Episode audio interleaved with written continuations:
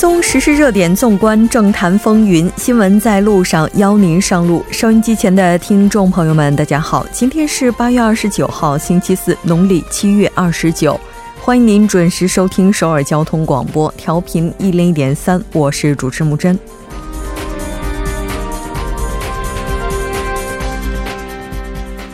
在政改特别委员会活动截止时限临近的今天，除自由韩国党外的朝野四党达成协议，对正义党议员沈相厅代表提出的选举法修正案进行了表决，并获过半支持。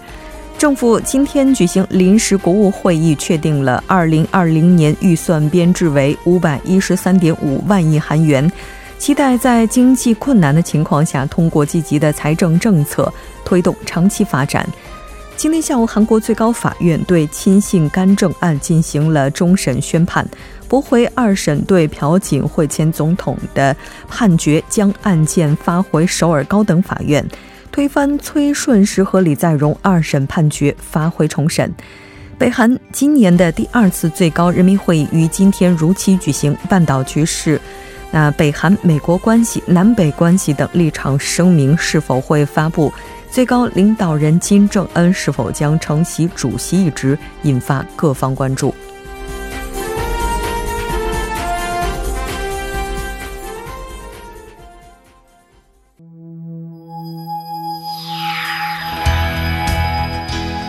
您正在收听的是 FM 一零一点三首尔交通广播新闻在路上。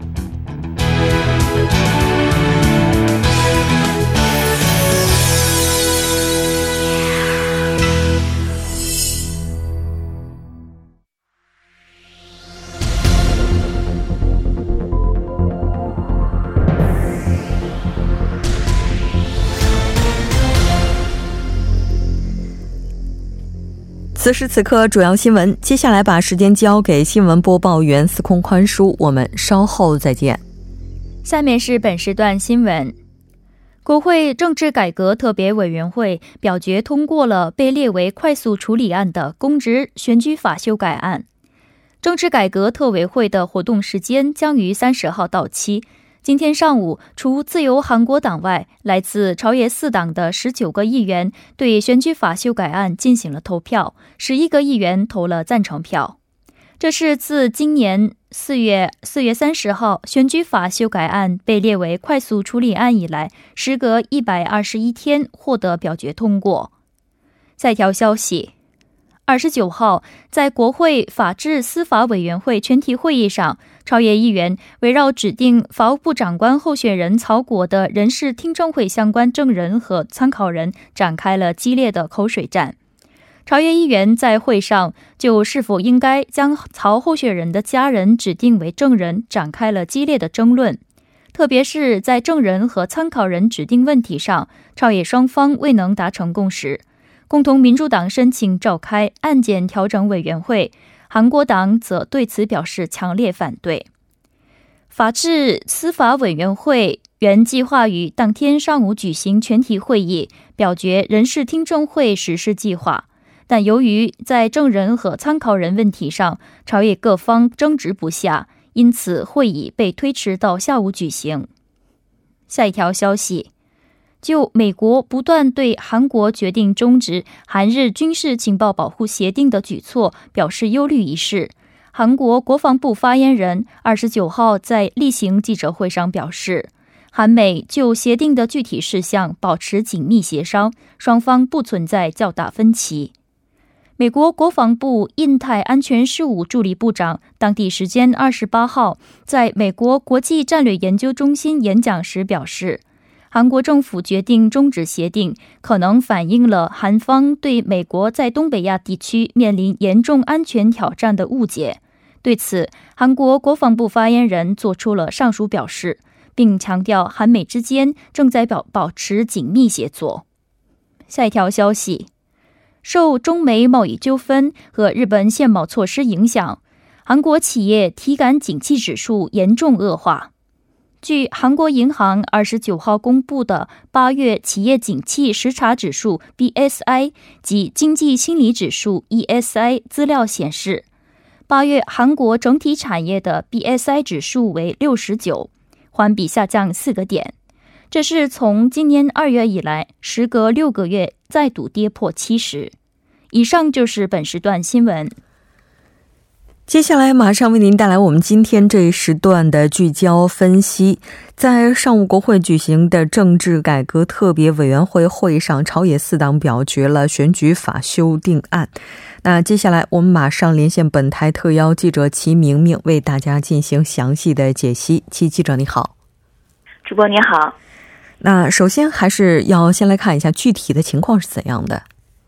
嗯，好的。那今天呢，政改特委呢是上午十点左右的时候举行了全体会议。那今天的会议也是在一个非常紧张的气氛当中开始的。那一直反对朝野四党选举制改革案的自由韩国党议员也是出席了会议。那民主党所属的政改特委委员委员长这个洪永标在会议开始的时候呢，就提交了前天在案件调整委员会上。通过调整案的选举制改革案，也就是正义党代表提交的那个公职选举法呃修订案。那洪洪永标表示呢，今天是这个议案调整委员会表决选举法修正案的一个日程，所以他也是暗示了要强行进行表决处理。那之后呢，就是朝野四党和韩国党议员通过这个议事发言，就今天的这个表决结果呢进行了一个比较激烈的对峙。不过好在经过阵痛，最后还是通过了以引入准联动型比例代表制为主要内容的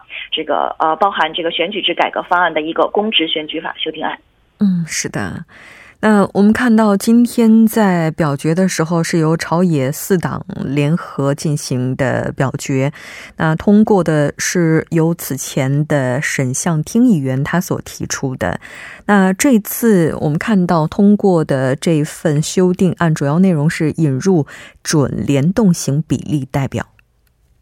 是的，那现在这个准联动型比例代表制呢，是就按照这个规定呢，是议员的人数，呃，还是将维持在三百个人。那主要是由二百二十五名地区国会议员和七十五名比例代表国会议员来组成。那其实，在引入这个呃制度之前，那现现行的这个地区国会议员呢，其实是二百五十三名。那这样一来呢，地区议席呢就减少了二十八席，而比例代表议席呢也就增加了很多。那比例代表议席数呢，它是以国会议员选举当中的这个全国政党得票率为基准的，那是用呃百分之五十的这个联动率来进行分配，而剩下的议席呢，就将会像现在的制度一样。按照政党得票率来进行比例分配，所以其实还是有很大变化的。嗯，是的。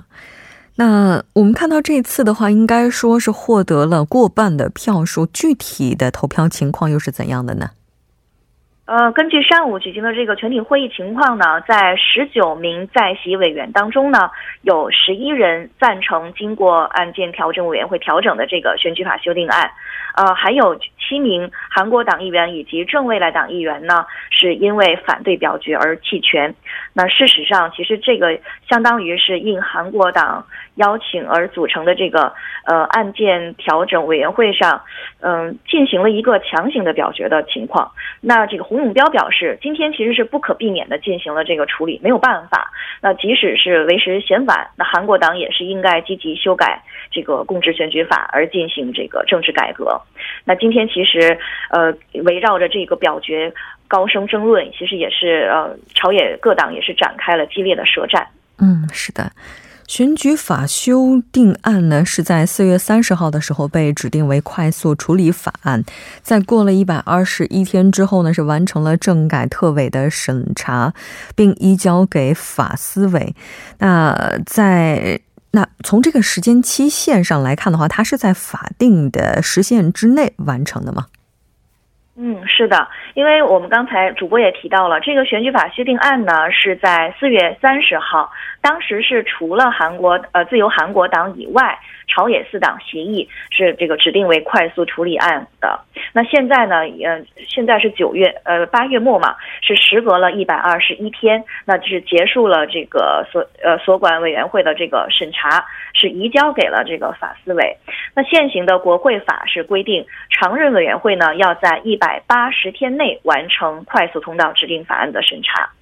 不过实际上呢，现在在这个法案处理过程当中，呃，这个什么所谓自由啊、对自由啊，还有公正的部分，这个韩国党还有未来党议员呢，其实是对此提出了非常强烈的抗议。他们是在要求今后的这个国会处理当中过程当中啊，就是好像我们也可能也是不可避免的会看到他们这个争议的一个情况。嗯，是的。被指定为快速处理法案通过管辖委员的一决，我们看到这次应该说是首次。是的，现在被指定为快速通道的这个法案通过这个管辖委员会，其实真的可以说是第一次。因为呃，因为什么呢？就之前被指定为呃快速通道的那些，比如说对社会案件的这个真相调查，以及安全社会建设等等那些特别法案，以及像这个幼儿园三法，我们。呃，之前提到过的什么私立学校法、幼儿教育法以及学校共餐法修订案，他们其实都未能在司法委上就是呃自动的得出一个结论。而今天这个被决议的这个修订案呢，修正案呢，呃是通过了。而而实际上呢，其实也是以引入联动型比例代表制为主要内容，是这样的。嗯，是的。那我们看到，应该说这次的话，这个整个法案的审查审核呢，是在排除了自由韩国党之后进行的。那我们也看到，自由韩国党应该说目前的批判之声是非常猛烈的。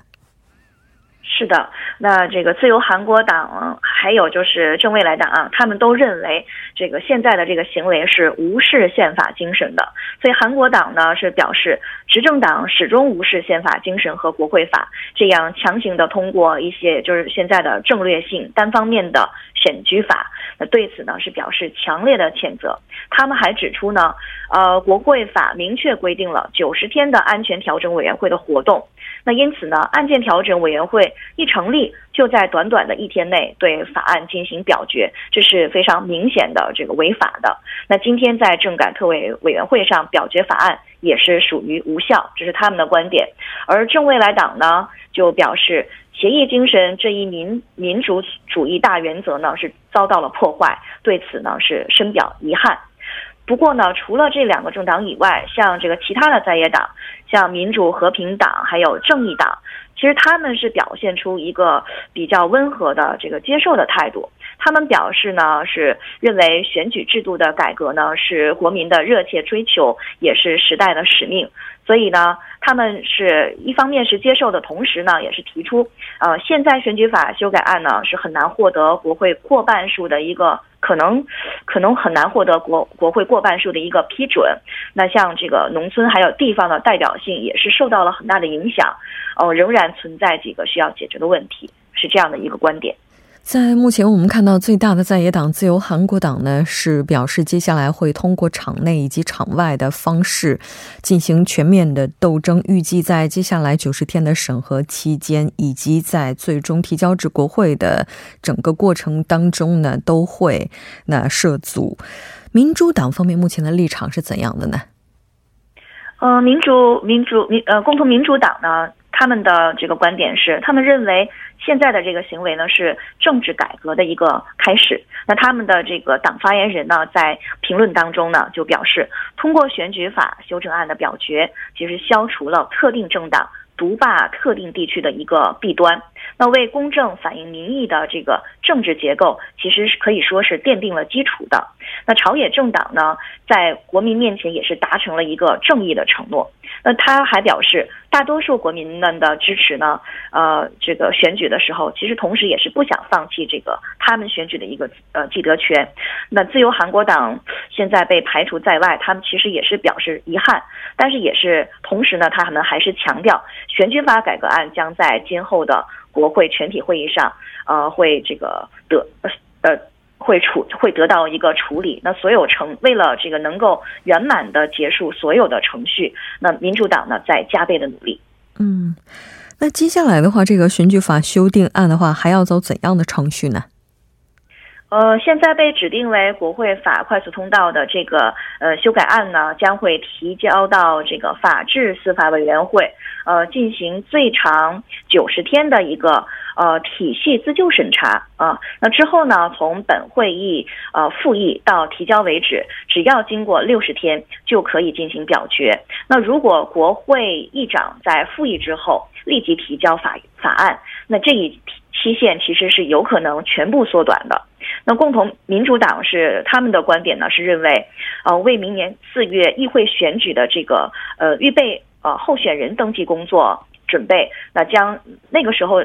呃，一般呢是从这个十二月十七号开始，因此呢，应该是最大限度的来缩短这个登记时间，那到十一月末或者是十二月初为止。呃，我们可以看到，这个改革案应该是在这个全体会议上应该会得到解决的，解决的。那这样的话，我们就可以看到，考虑到选区划定需要两个月的时间，那才能在明年二月内完成举行议会选举的准备。那时间其实也不多了。但是由于这个法司委委员长他其实是韩国党所属议员担任的。因此呢，实际上其实可能很难缩短这个司法委的审查时间，而且预计在这个法案审查过程当中，由于这个韩国党的反对，肯定朝野之间也会发生冲突的。嗯，是的。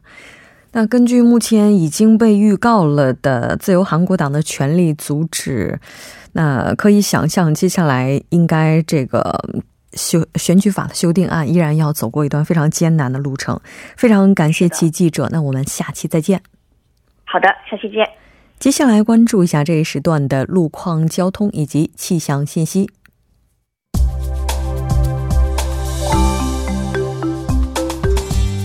众朋友们，晚上好！今天是星期四，这里是由连燕为大家带来最新的路况与天气信息。现在是晚间六点十八分，我们来关注一下目前路面上的情况。中部高速公路河南方向经济光州进出口至中部一号隧道路段，晚高峰车流相对集中，道路拥堵，请后方车主们小心驾驶。京釜高速公路首尔至釜山路段窝管进出口附近四车道上发生的汽车追尾事故已经得到妥善处理，该路段也是比较畅通的。奥林匹克大路河南至机场路段稍过江东大桥一车道上发生的汽车追尾事故已经得到妥善处理，不过受事故余波的影响，后续路段拥堵严重。该方向盐仓进出口至嘉阳大桥路段四车道上发生故障的车辆已经牵引完毕，受此影响，后续路段车辆行驶缓慢，道路拥堵。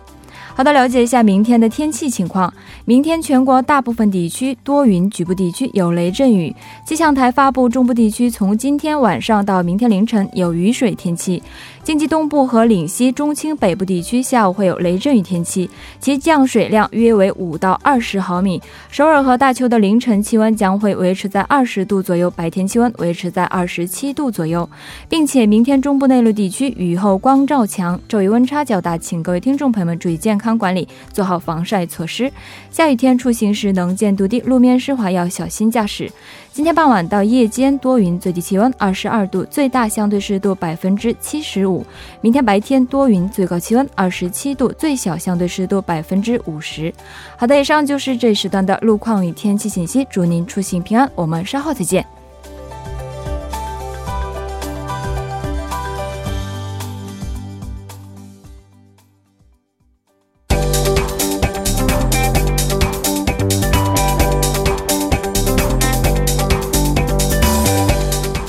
聚焦金融市场，解读财经热点。接下来马上请出财经评论员董爱颖，董评论员你好。嗯，你好，木真。非常高兴和你一起来了解今天的财经观察。依然是先来看一下今天韩国股市的走势如何。嗯，好的。那么今天呢 c o s p i 是围绕一千九百四十点线横盘震荡。那么收盘之前呢，跌幅有所扩大，收盘是下跌了百分之零点四，收于一千九百三十三点。中小板 c o s d a q 也是下跌了百分之零点五五，报收在五百九十九点。那么今天呢，主要行业呢涨跌参参半，其中呢。文具类股、IT 服务股以及半导体股的跌幅比较大，呃，相反呢，显示器股、能源设备股以及酒店餐饮股有一定幅度的上涨。汇率方面呢，韩元对美元汇率报收在一千二百一十六点四韩元，上升了二点五韩元。嗯，这是双跌了哈。那从盘面上来看的话，有什么看点呢？哦，我们看到，其实今天从供求面上来看呢，外国投资者又净抛售了一千一百多亿韩元的股票，拉低了今天的盘面。那么，外国投资者目前仍然是在持续的在韩国市场抛售哈。那么，主要也是因为近期呢，主要国家的这个债券呃价格上涨，所以投资者的反映了投资。投投资者这种对安全资产哈偏好的这种现象在日益的加剧。那么，因为呢，近期美国国债三十年期和德国呃十年期的国债呢，哈这些全球金融市场代表性的这个安全性的资产价格呢，连日以来哈不断的在刷新记录，所以使得这个投资者呢，就是说对于全球哈经济停滞的这个忧虑在不断的扩散哈，所以对于主要国家的这个呃国债需求在不断的。增加，所以国际资金都流到了流向了主要国家的国债市场，所以就就是抛售这些相对危险的。风险较高的这个新兴市场的股票，嗯，我们看到这个日前哈，国际黄金价格也是刷新了六年来的最高值哈。那么另外另外呢，我们看到今天韩国 c o s p i 市场呢是在两点之前还是基本上呈现一个震荡的盘面，但是在下午两点之后呢，在大法院对于这个干政事件做出最后判决以后呢，外国投资者是加大了抛售的势头哈，使得这个盘面跌幅扩大。嗯，是的，这今天大法院是就是就李在镕案件驳回重审哈，三星现在相关股票的表现怎么样呢？嗯。因为这个，呃，当时这个大法院的从就是直接大法院的这个判决结果来看哈，这个李副会长呢，向这个崔顺实方面行贿的金额和贪污的金额应该比二审的时候更大哈，因此在日后的再审当中呢，呃，就是市场还是判断就是说，呃，李副会长的刑期可能会加重哈，所以在这个判决之后呢，两点这个判决宣布之后，我们看到三星集团子公司的哈大部分的股价都在下跌，呃。三星电子是下跌了百分之一点七，呃，三星电机下跌了百分之一点零三，三星生命呢下跌了百分之零点八七，特别是受到这个经营权这个非法继承嫌疑而接受调查的这个三星物产跌幅就更大哈，跌幅超过了百分之四哈，呃，所以这个判决呢又使人们又开始对于三星集团这个经营权的继承的一个探讨哈，所以在这个李在镕副会长经营的这个子公司都在全。面下跌的这个情况下呢，长女这个李富珍经营的新罗酒店哈，今天是强势的上涨哈，上涨幅度超过了百分之四。嗯，而且这个目前的大法院的判决呢，对于整个 IT 设备、材料哈等相关股票也产生了很大影响哈。其实还是国内这个投资者担心哈，就是说三星的这个领军人物哈，这个可能面临更重的刑期。那么对于整个呃，目前对于这个整个韩国哈，对于日本的这个限贸措施采取的种种的这些努力，可能会。白费哈，嗯，是的，对。当然，我们也看到，也有一些分析人士，包括业内人士哈，对接下来这个判决呢，也是还是持相对比较乐观一点的态度的。但是，目前大法院他这个判决会不会影响李在镕副会长他参与经营呢？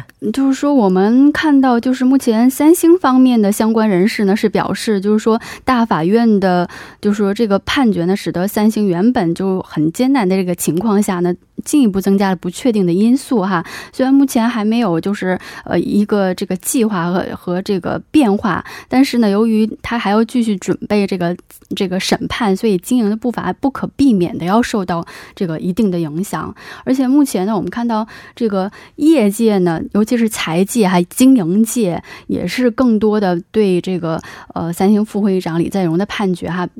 进一步判决也表示了非常的担忧哈，就是说我们看到这个韩国经营者总协会和韩这个全国经纪人联合会呢，这个经营界的团体哈也都纷纷这个发表意见哈。哦，我们看到这个经总哈，这个经营总协会在这个呃今天发文说哈，经营界是非常担心此次判决会加重哈三星集团在经营上的不确定性哈，并表示深感遗遗憾。所以希望经营界呢不要让此这个判决哈对三星集团以及乃至就是整个呃这个经营界哈造成更大的负面影响，也希望政府层面能给予更多的这个。政策上的和行政上的一些照顾。嗯。那我们看到有一个统计的数据啊，韩国交易所透露的，外国投资者从本月一号到二十七号这个期间，在韩国股市是净抛了二点六万亿韩元。对，没错。对，就是说，我们这一段时间哈，就是近一个月以来，一直说这个韩国下跌的主要原因，就是在这个供求面上，就是说外国投资者在一直持续的抛售哈。从一号到二十七号，哈，一共是十八个交易日吧，一共是净抛售了二点六万亿韩元。那么同期呢，我们看到，呃，国内的机构投资者和个人投资者是分别净买入了一点六万亿韩元和这个七。千八百八十八万亿韩元哈，这样，所以这样一比较呢，呃，就就可以看出，就是可以说这一个月的下跌哈，下跌都是因为这个外国人在不断的抛售哈。我们看到这一个月指数哈，从呃这个上月底的两千零。一十七点哈，两千零一十七点，目前也就下跌了这个一千九百二十多点哈，这样一个这个跌幅也是，呃，这十八天哈，十八个交易日跌幅也是达到了这个百分之四五哈，这样这这样一个水平。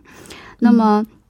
呃，我们看到这个十八个交易日当中哈，呃，买入的。就是外国投资者净买入的天数只有两天哈，然后其他的时间都在不停的抛，不停的抛哈。那么特别是对三星电子哈，外国人投是足足抛售了一万零四千五百。呃，这个一万零这个四百五十七亿韩元哈，就是大部分还是抛售的是三星电子哈。那么这个呃出现这个股价下跌的原因也有很多种哈，就包括美国就是说突然嗯这个呃在上个月这个下调基准利率之后，然后后来在那个这个杰克逊霍尔央行年会上说是这个会这个美联储主席会期待这个降。进一步降息，然后结果也没有明确的立场哈，然后就包括目前就韩国这个这个日本的限贸措施等等吧，都是加剧了这个呃投资者投资心理的萎缩。是，不知道什么时候是个头哈。非常感谢董评论员，那我们下期再见。嗯，再见。半点过后马上回来。